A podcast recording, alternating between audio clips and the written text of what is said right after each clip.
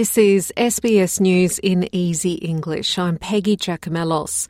The federal government has announced that victims of domestic violence will be entitled to 10 days of paid leave starting on the 1st of February. Prime Minister Anthony Albanese says it will apply to at least 7 million workers, extending the current five days of unpaid domestic violence leave.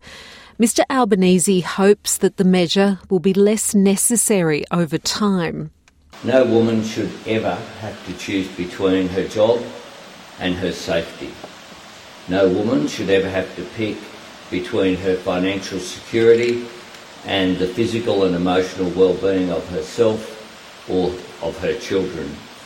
It is truly remarkable that until now these have been very real choices, choices that a shocking number of Australian women have had to face. Australian Defence Minister Richard Marles says the meeting with his French counterpart in Paris has been highly productive. The outcome of the meeting includes a joint agreement to provide more military aid for Ukraine. Relations between the two countries were damaged when the previous government scrapped a multi billion dollar submarine deal with France in 2021. Mr. Marles says the relationship is now better and the deal on Ukraine aid is a sign of that. Australia and France working together in providing a supply of 155mm ammunition to Ukraine. This forms part of the ongoing level of support that both France and Australia is providing Ukraine to make sure that Ukraine is able to stay in this conflict and be able to see it concluded on its own terms.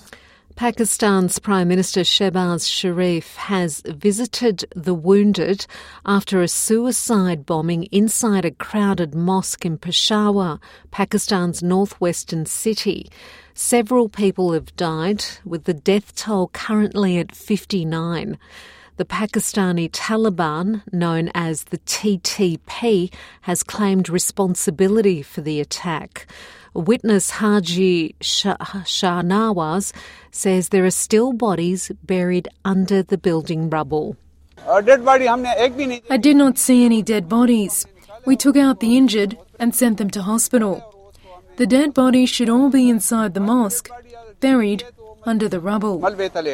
Queensland police have charged the son of 61 year old Wendy Sleeman with murder after she was found dead in a vehicle in Brisbane apartment complex last week.